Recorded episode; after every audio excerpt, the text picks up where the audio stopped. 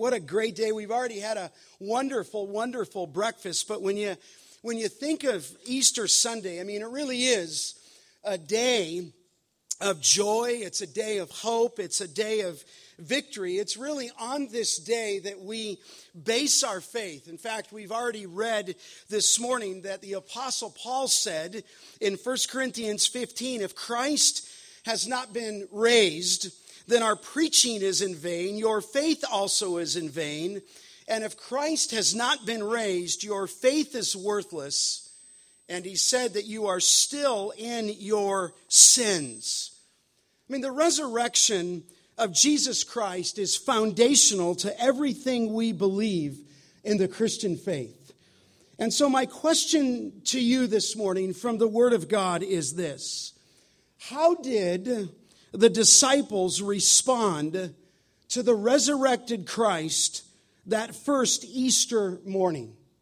How did they respond? And maybe I could ask in just a, a, little bit, how should you respond? And maybe if we thought back just for a moment to the disciples, as you've grown up, maybe around the things of Scripture, you've heard about the resurrection, this question did they believe instantly? Did they believe automatically?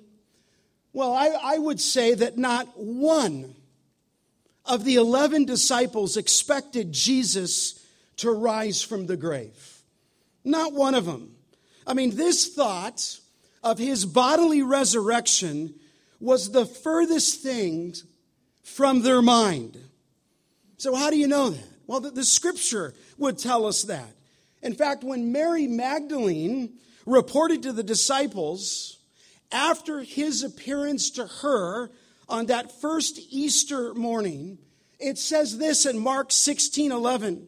When they heard from Mary that he was alive and had been seen by her, the scripture says in Mark 16 11, they refused to believe it. So it's not like they were did he, did he in fact really? No, the, the text says they refused to believe it. Strike one.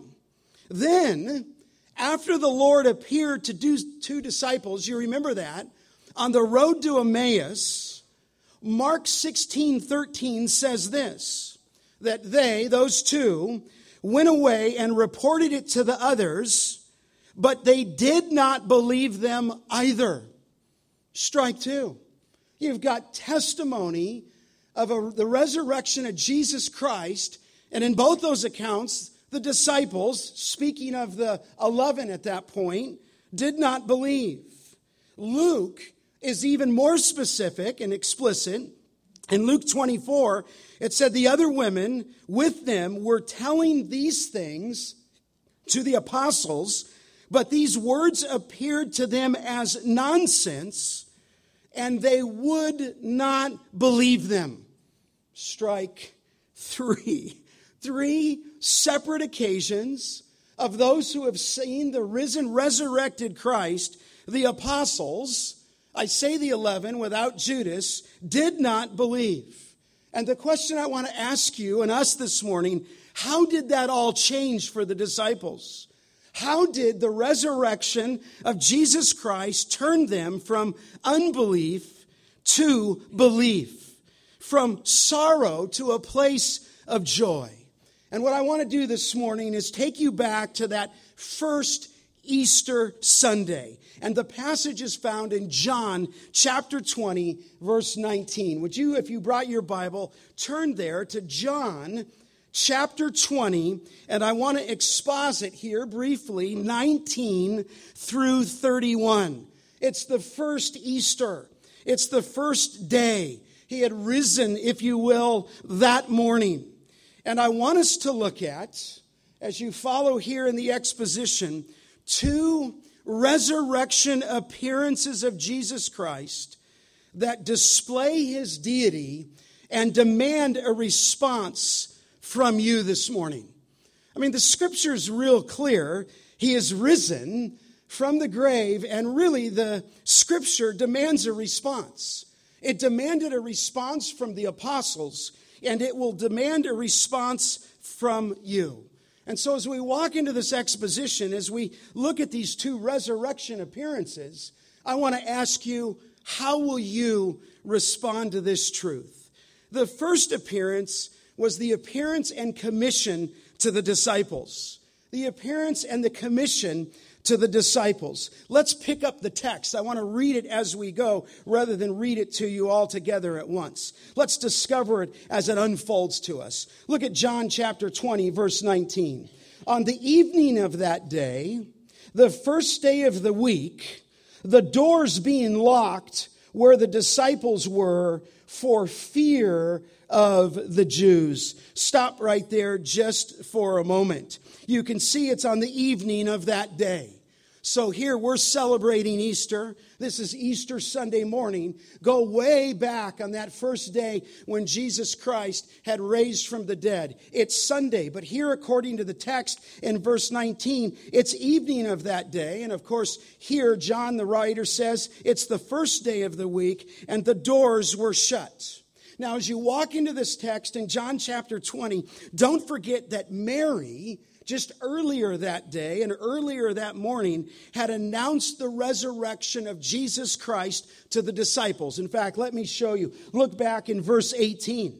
It says there in 2018, Mary Magdalene went and announced to the disciples, I have seen the Lord, and that he had said these things to her. So she had seen the resurrected Jesus that particular Sunday morning. Now, that first Easter, on that Sunday night, they had the doors shut, it says in the New American Standard. Here in the ESV, it says that they were locked for the fear of the Jews. And not to get over technical, don't just think that they had the door shut. In the original language, they had it barred shut, if you will. They had locks in their own day as we have locks. They usually would bring a little swing through, kind of a wrought iron, and shut it over it. And these disciples, on that first evening, that first Sunday night, were locked in that room. You say, for what reason? Well, look again at verse 19. It says they were there for the fear of the Jews. You remember, obviously, that three days prior, they had just witnessed the crucifixion of the Messiah. And possibly in their minds and in their hearts, if they got the Messiah, they could come get us. If they crucified him, they might crucify us as followers of him. And so they, if they took him out, then maybe these disciples figured they can take us out. In fact, if they remembered the words of Christ back in John 15 20, Jesus instructed his disciples that they, like their master, he told them, would suffer and be persecuted. And so there they were on that first Sunday night, not believing the reports, huddled together in some house behind locked doors. In fact, this thought of being fear, fearing of the Jews is not new to the gospel. In John chapter 17, it spoke of the multitudes, excuse me, in John 7, verse 13, it spoke of the multitudes, and here's what it said of the multitudes No one was speaking openly of him, Christ. Here's why for fear of the Jews. They lived in the fear of the Jews. In fact, do you remember in John chapter 9 when the man was born blind and they wanted to know who sinned, this man right? Or his parents. Whose sin was it? And it was neither. But remember, they brought this man's parents into the temple and they demanded a response. And the parents said this. His parents said this because they answered it a certain way. You ask him. And it said they answered that way because they were afraid of the Jews. For the Jews had agreed that if anyone should confess him to be the Christ, he would be put out of the synagogue.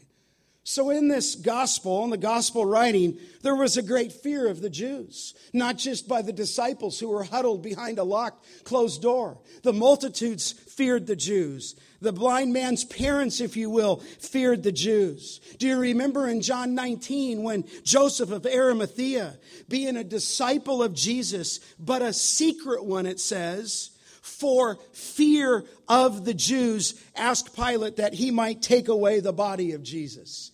I mean, I suppose there is a degree of boldness in Joseph of Arimathea, but he was a secret follower of Christ. Why? For fear of the Jews. In addition to these things, do you remember in Matthew's gospel that the story after the resurrection was being falsely circulated that the disciples had, in fact, stolen the body? In other words, they had to make up some kind of story in that day and in the subsequent days. And in Matthew 28, 1 through 6, they made up the story that the disciples had stolen the body. So, yes, when we come to the text here, the doors were locked for fear of the Jews. So here were these disciples, driven by fear, huddled together behind locked doors, experiencing the traumatized effect of life without Jesus. Think about it just for a moment. Gone was their master. Gone was the miracle worker. Gone was their friend. Gone was their leader. Their hopes as a group of men were crushed. Their plans, if you will, for the last three years were shattered, so they thought. Jesus crucified. I mean, understand this. These disciples on that first Sunday night were fearful. They were even unbelieving, even in light of Mary's report earlier that morning. I mean, Grace Church of the Valley, can you imagine the sorrow, the disappointment that was filling the room behind those shut doors? And then, to their utter shock, look at the text in verse 19. It says there in the second half of 19, Jesus came and stood among them and said to them, Peace be with you. Now, the text is so subtle but so powerful. In other words, as they're huddled behind those doors, the bar is down, it's locked. It must have been a somber moment and time frame, and suddenly and miraculously, Jesus came. Look at the text again. And it says, He stood among them and He said to them, Peace be with you. Now, some liberals have stated their opinions as to how Jesus suddenly appeared.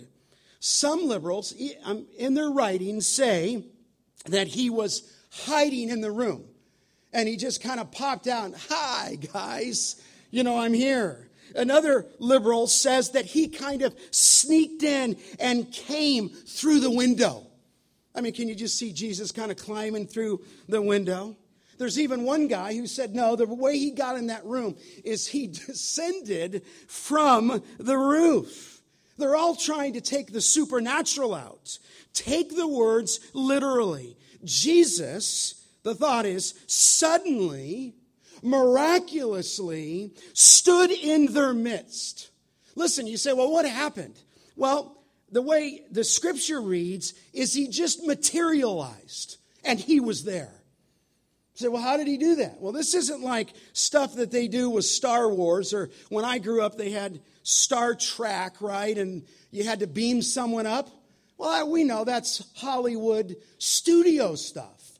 But here in this instance, he suddenly, miraculously appeared right before them and standing in their midst. Imagine that. Beyond the horror of the crucifixion, in the midst of these fearing disciples, Jesus had a wonderful message to them Peace be with you. I mean, I was, I was studying this week and I just had to laugh. I mean, he could have came up right behind him and said, boo! I mean, I mean, think of what he could have done. He could have just utterly surprised them with a boo. Or, or maybe on the other hand, as he got in their midst, he could have ripped into them. He, maybe he could have just even lit into them. I mean, they all, the gospel says, had deserted him, but he doesn't do any of that. He comforts their fears. So tender is the Lord Jesus Christ. And look at that greeting that he uh, gave to them. It says, Peace be with you. You've been to Israel and we're taking a group in January of 2015, he told them, Shalom. Shalom. It's a very common greeting, but I really believe in this context, the full significance of the word peace is present. In fact, when you track that word down in the Hebrew in the Old Testament, it's closely associated with the blessing of God, especially to the salvation that would be brought by the Messiah. And here is the glorious news now is peace has come. What has come is his shalom, his peace. And on that Easter evening, I believe it is the complement to the cross just three days prior when he said, It is finished on the cross. What I think is so unique beyond just the, the statement as we read it, peace be with you, is he promised this peace. Do you remember? Look back in your Bible to John 14 just for a second. This was not just a statement that he gave him, it certainly was, but there's power in it. It goes back to the Old Testament, but it comes back also to New Testament promises. Look at John chapter 14 and verse 25.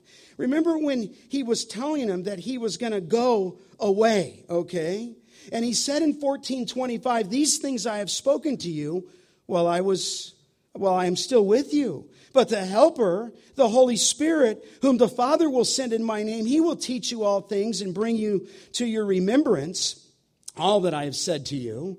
And then he said, Peace I leave with you, my peace I give to you. Not as the world gives, do I give to you. Let not your hearts be troubled, neither let them be afraid. And then he says, You have heard me say, I am going away and I will come to you, and so forth. So, here in the midst, before he left, before his cross, he predicted this peace that he would leave to them and this peace that he would give to them. In fact, if you look over just a couple pages, go over to John chapter 16, you'll see it there. And again in verse 33, he says, he, you know, even when he looks, he kind of foretells the crucifixion, 1632. Behold, he said, the hour is coming. Indeed, it has come when you will, when you will be scattered, each to his own home, and will leave me alone.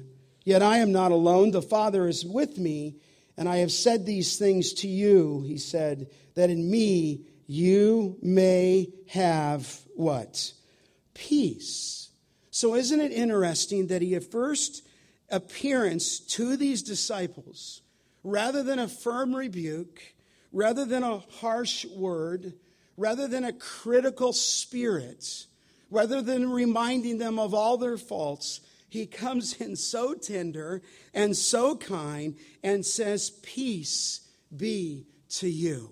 You say, Well, what happened next? Well, look at the text. John 20, 20, when he had said this, this is incredible. He showed them his hands and his side. And then it says the disciples were glad when they saw the Lord. The Lord immediately took the steps to convince the disciples that he was alive from the dead. I like how Luke's gospel says it in Luke 24 39. He's, it says there, See my hands, my feet, that it is I myself. There in Luke 24, he said, Touch me and see. He said, For a spirit does not have flesh and bones as you see that I have. I mean, one of the proofs of the resurrection to, you know, to combat docetism that came later that said that Jesus really didn't physically rise from the dead. He was merely a phantom or a ghost of who he was. This scripture counteracts that. It is Jesus Christ in the flesh. It is his hands. It is his side. Listen, this is not a phantom. This is not an illusion. This is not just a spirit, as the liberals would say. He is physically and literally raised. Amen? That's what the scripture says. And as the disciples behold their master alive, listen, all fear is banished. And the text says that they were glad. The text says that they rejoiced. So when I asked you earlier, how did that all change? It changed by his resurrection to them. and they rejoiced. But even their rejoicing and even them being glad, if you will, was another fulfillment of the scripture. Look back in John chapter 16, just for a moment. In John chapter 16, Jesus said that they would respond like this. Do you remember in John 16, verse 20, that great text? Truly, truly, I say to you, you will weep and lament, but the world will rejoice. You will be sorrowful, but the sorrow will be turned into joy.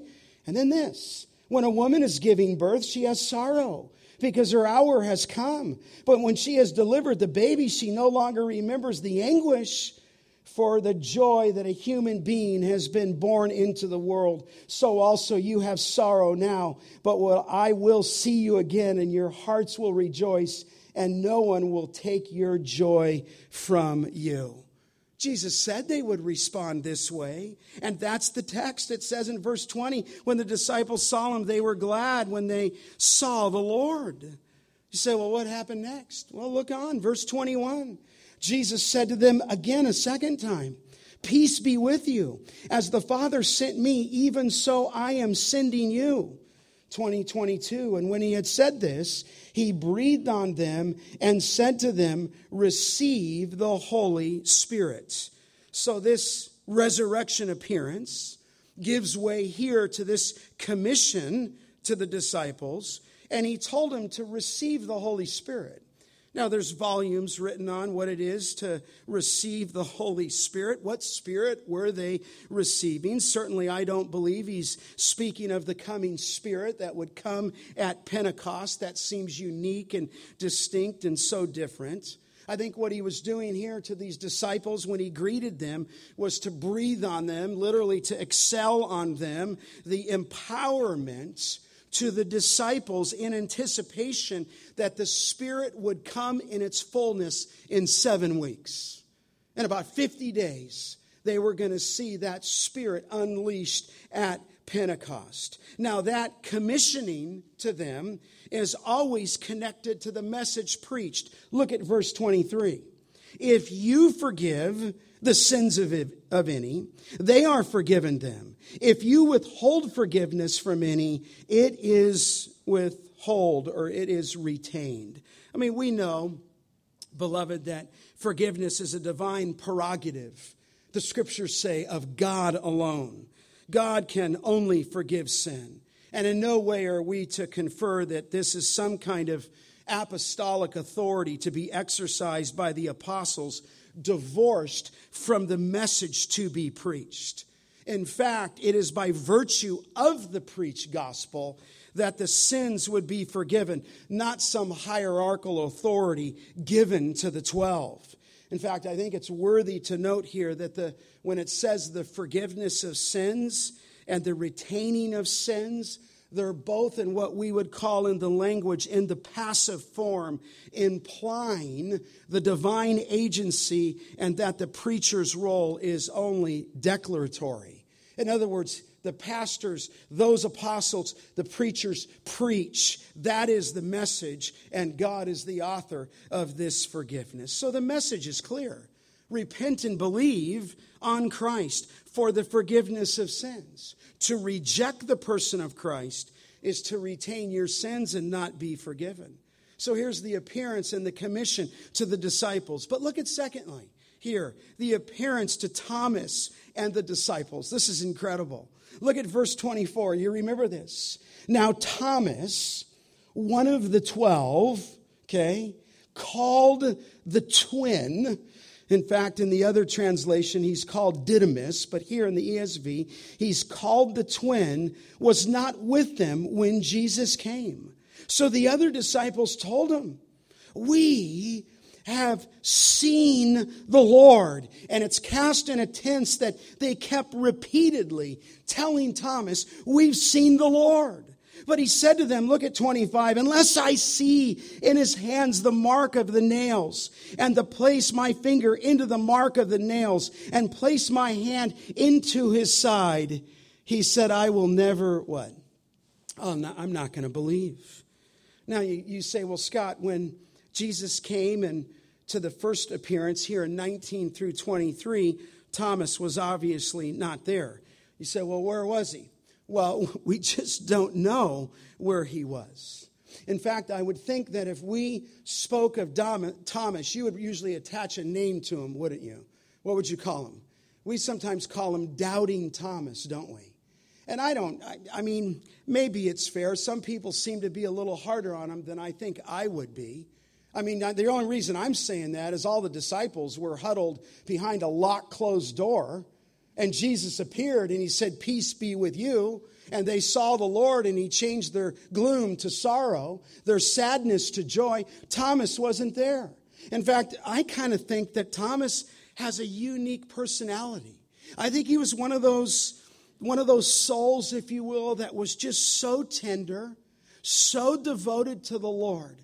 But I think he could also become so easily discouraged. This is not the first time that we meet doubting Thomas. Let, let me just show you, just for free. Look over at John 11. He was in a passage earlier. I mean, we're just kind of hard on the guy. I, I, don't know if I'm so hard, but look at John uh, 11. And, and remember, this was when Lazarus had died, right? And um, Lazarus had died. And it says, in and I'm in John 11 11, after these things, he said to them, Our friend Lazarus has fallen asleep, but I will go awaken him. And the disciples said to him in 11 12, Lord, if he has fallen asleep, he will recover. Now, Jesus had spoken of his death, but they thought that he had meant taking rest and sleep. Then Jesus told them plainly, Lazarus has died. And for your sake, I am glad that I was not there so that you would believe, but let us go to him. Here's the response. So Thomas called the twin, said to his fellow disciples, Let us go also, or let us also go that we may what? Die with him. So, how did he get that out of it? Well, he's like Eeyore a little bit, I guess. He just has that type of temperament. But I want you to know there was a devotion to, to him. If we go see Lazarus and he raises him from the dead, and Jesus is beginning to talk about his death, then we're going to go with him. And Thomas was going to say, I'm going to go with him, and I'm even going to die with him. So there was something in Thomas that showed a devotion. But he also got discouraged, didn't he? And you know the one. John 14, look to the right just for a moment. Thomas also got discouraged. Of course, you're aware, well aware of when he said in 14:2 in my father's house are many rooms. If it were not so would I have would I have told you that I go and prepare a place for you? And if I go and prepare a place for you I will come again and will take you to myself that where I am you may be also. And you know the way to where I am going. And now this Thomas said to him, Lord, we do not know where you are going. How can we know the way? Now, I don't want to read into it, but there's some discouragement there. Lord, even though you've been telling us where you're going, where are you going? And how do we really know the way? And so you've got a mixture in Thomas. Oh, people call him Doubting Thomas, but there's an absolute devotion to him. If we go, then I'm going to go and I'm going to die with you. But Lord, if you go, what is the way and where do we go? So I call Thomas the devoted one, but also the discouraged one. Think about it just for a moment if you're Thomas and you are wired that kind of way wired towards deep devotion, but wired at the same time towards deep discouragement. Here was a man who had lost all hope in the crucifixion, and the anguish of his heart was great. I mean, this guy's universe collapsed in a sea of depression at the cross of Christ. And from the bottom of his heart, he gave this passionate plea, hearing in other words, is not enough for Thomas. He must see Christ. He must feel the holes, if you will. And then he's going to believe. He wants to see Christ with his eyes. He wants to put his finger in his side. He wants to feel where the soldier pierced him. That's Thomas. I don't know if I'd call him doubting Thomas. I think he just wanted verification. I think he wanted his faith to go beyond just the disciples' words. And you know what's incredible? Look back to John chapter 20. his challenge did not go met because it says in John 20, 26, eight days later. And we just take that in the scripture. It's the following Sunday night, okay? The disciples were inside again, and Thomas was with them. Now, here's what I get. You see this? Although the doors were what? Were locked. Now, you say, what are you going to point out there? Well, even though he breathed the Spirit onto them, they're still, Katie bar the door behind the door locked. I mean, they're still, they've seen him, but they're still living in fear with the Jews and of the Jews. And a week later, the disciples are there. Thomas is with them. The doors were locked. And look at verse 26. Jesus came, they were locked, and he stood among them and said, What? Peace be with you. And then he said, 2027 to Thomas, put your finger here and see my hands and put out your hand and place it at my side. Do not disbelieve, but what? But believe. There you, I believe, have it in your notes. Here's the demand of Thomas unless I see in his hands the imprint of the nails. And at the command of Jesus, see my hands. He said, Unless I put my finger into the place of the nails. And he said, in essence, bring your finger here. He said, thirdly, put my hand into a side. And Jesus said, Put your hand and put it into my side. Thomas said, I definitely will not believe. And Jesus said, Be no longer unbelieving, but believing. What a moment that first Easter. Was that incredible? He said, Well, what? after he encountered this, what was the response of Thomas? Look at the text. Thomas answered him, My Lord and my what? God. He goes, if we use that refrain, from doubting Thomas to believing Thomas as confessor and declarer of the resurrection. I mean, beloved, this confession is strong. My Lord and my God. And Thomas, in that act, said, He is my Lord and He is my God. And listen, his statement does not simply declare the resurrection. Listen, it does. But his confession expresses the ultimate meaning of the resurrection the declaration of who Jesus really is. Listen, Grace Church of the Valley, He is God in the flesh, raised from the dead. This is who He is. And I really believe as you read this at the end of John's gospel, he brackets his whole gospel here. Can I just show you one moment? Look back to John chapter 1. I think he's closing his gospel out for which John the apostle has written. You remember he opened with a magnanimous statement in John 1 1. You know well there. In the beginning was the Word, and the Word was with God, and the Word, what does it say? Was God. Look at verse 4. In him was life, and the life was the light of men. Glance down at verse 14. And the Word became flesh and dwelt among us, and we have seen his glory as the glory of the only Son from the Father, full of grace and truth. And look at verse 18, one of the most touching statements in all of the Word of God. 118 says, No one has ever seen God, the only God who is at the Father's side. And I love this phrase. He has made him what? Known. In other words, Jesus Christ, by his appearance in physical life, and now here his death as we get to the end of John, if you've seen Christ, that's why he said, You've seen the Father. I like what that text says in the original, original language. He has made him known. It's the word that we kind of get exegesis from. When you're teaching the scripture, to exegete the scripture is to draw out the scripture's meaning, to make sense of it. And what John is saying here is that no one has seen God, the only God who is at the Father's side. But if you've, but if you've seen Christ, you've seen the Father. He has made him known. So here, Thomas declares the ultimate meaning of the resurrection is the declaration of who Jesus is. He is my Lord and my God. What a statement. But look on. The text isn't finished. It's amazing. Jesus said to him, to Thomas, 20, 29, after he made that wonderful declaration, Have you believed because you have seen me? Blessed, and he kind of gives back to the Sermon on the Mount.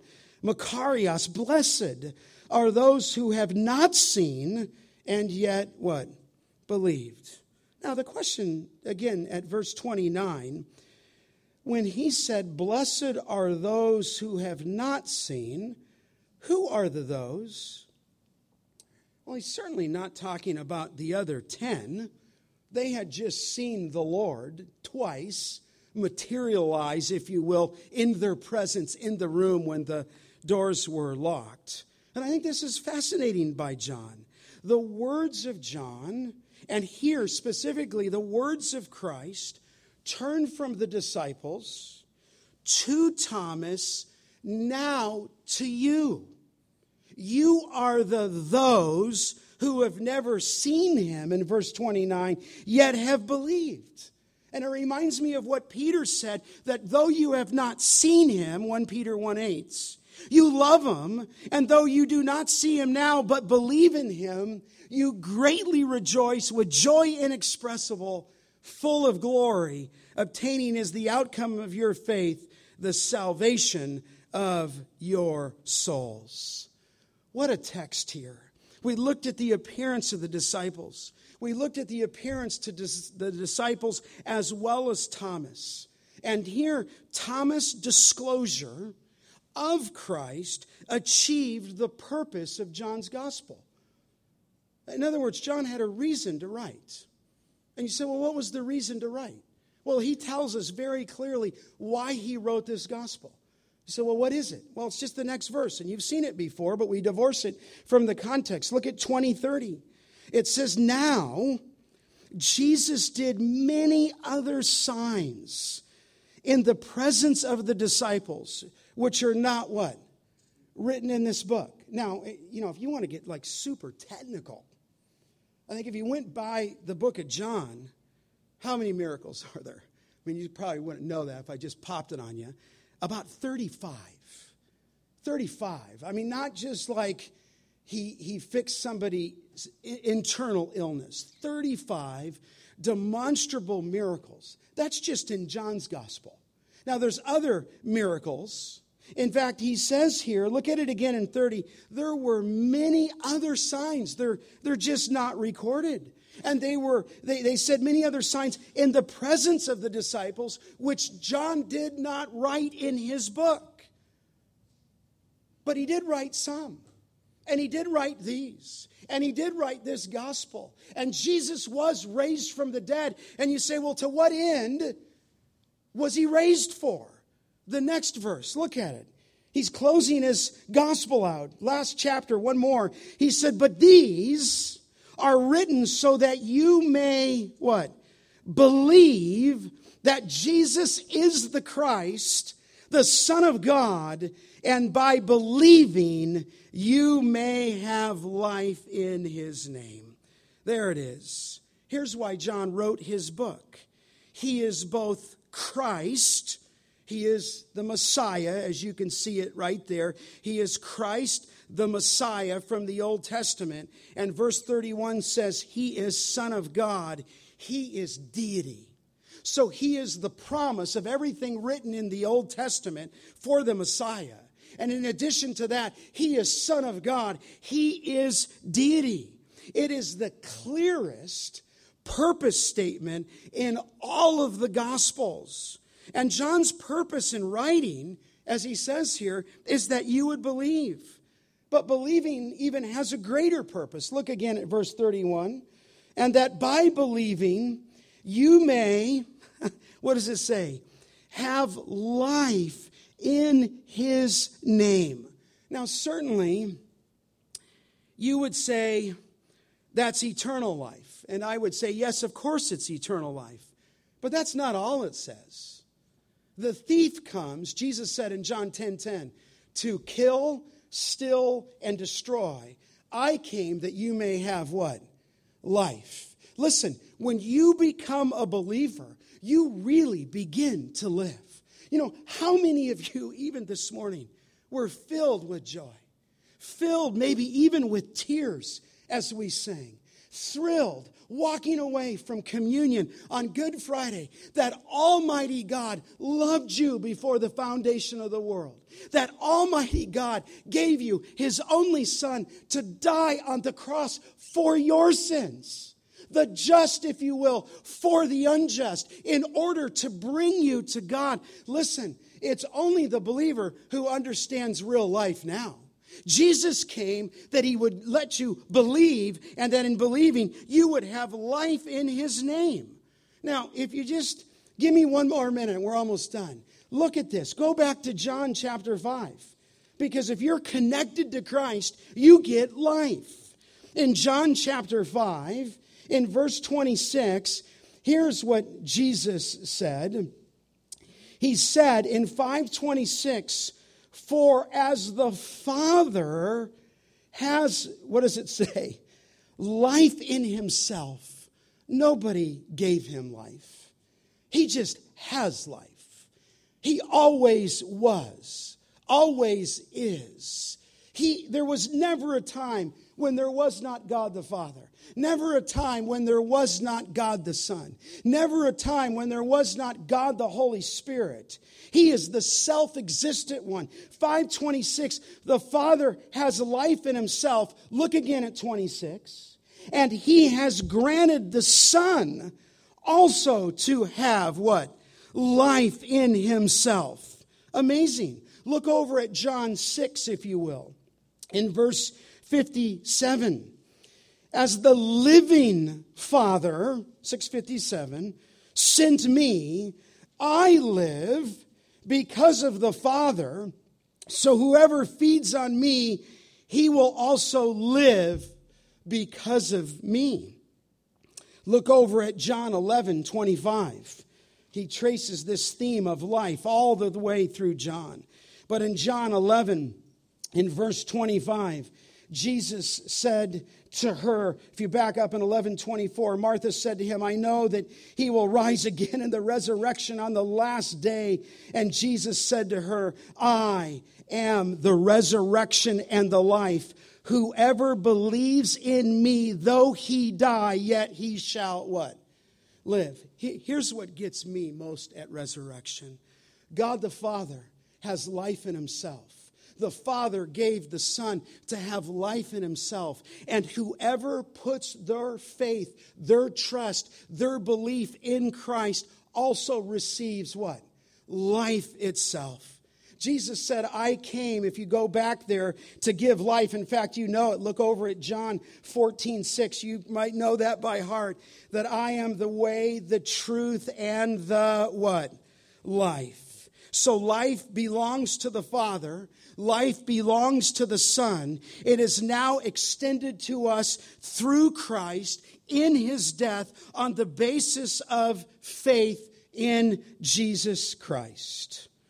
So, for you, this Easter morning, the only appropriate response to the resurrection of the Lord is the response of Thomas My Lord and my what? God. You know, I drove by today, and I don't, I don't mean this in, in like a prideful way, but I wanted to yell out to the guys on the golf course Hey, get to church! He's risen from the, and they're out golfing in His creation, standing on His grass, breathing His air. Their life pumping blood that he gave them. And, and, and yet I have to come back and say, there go I, but by the what? The grace of God. But listen, this is the only response to all the people alive today. The response of Thomas has got to be your response. So listen, throw away the guys on the golf course. How about you? You're here today. You're hearing the word of God.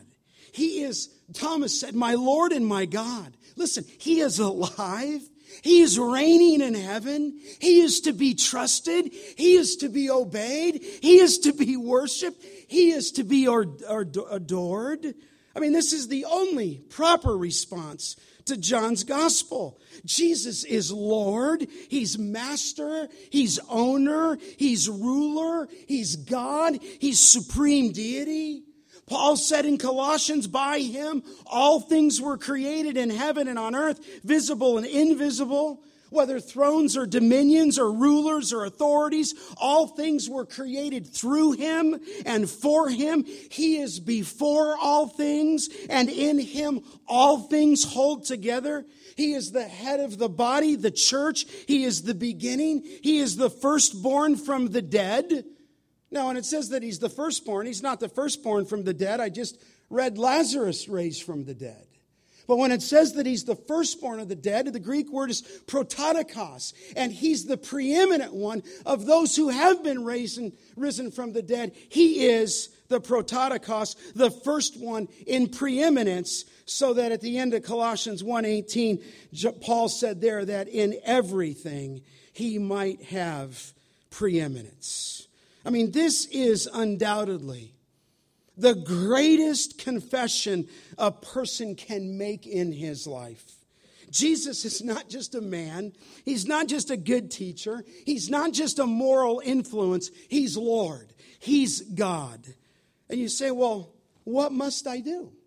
What, I mean, that's the question. What must I do?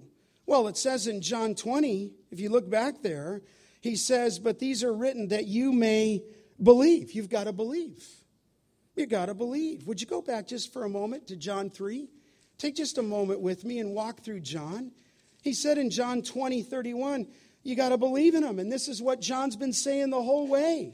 And so I'm asking you now, not the guys on the golf course, you, have you done this? John 3, 16, for God so loved the world that he gave his only son that whoever, what? Believes in him should not perish but have what? eternal life. You've got to put your trust in him. You've got to believe. Look at John 3, verse 36. Whoever believes in the Son has what? Eternal life. So here's what's amazing you don't get this by working at it, you don't get this by doing good deeds. You don't get this by giving to our building, though you may give to our building, okay?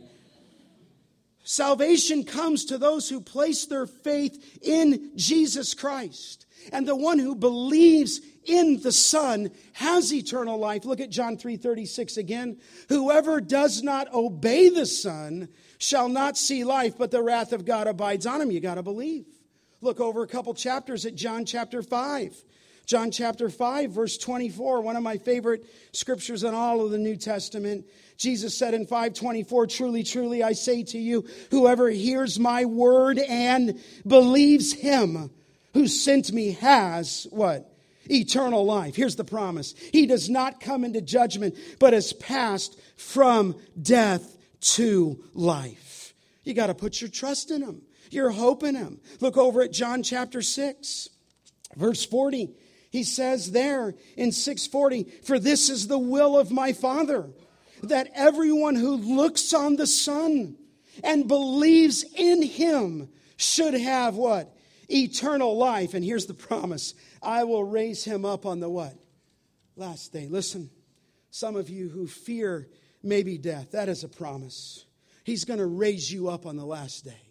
As sure as he rose Jesus on the third day, that power that raised him from the dead, Ephesians 1 is going to be the same power that will raise you from the grave. Jesus said, I will raise him up on the last day there in John 6:40. Look over it, a couple more. John 11. John 11. John 11, verse 23. We've touched on this. She was so sad that she had lost her brother, remember? In John 11, it says this in verse 23 Jesus said to her, Your brother will what? Rise again. And Martha said to him, I know that he will rise again in the resurrection of the last day. She had hope, right? Jesus said to her, I am the resurrection and the what? Life. Whoever believes in me, though he die, yet he shall what? Yet shall he live. And everyone who lives and believes in me shall never die. And she and he said, "Do you believe this? Do you believe this?" And look at 1127.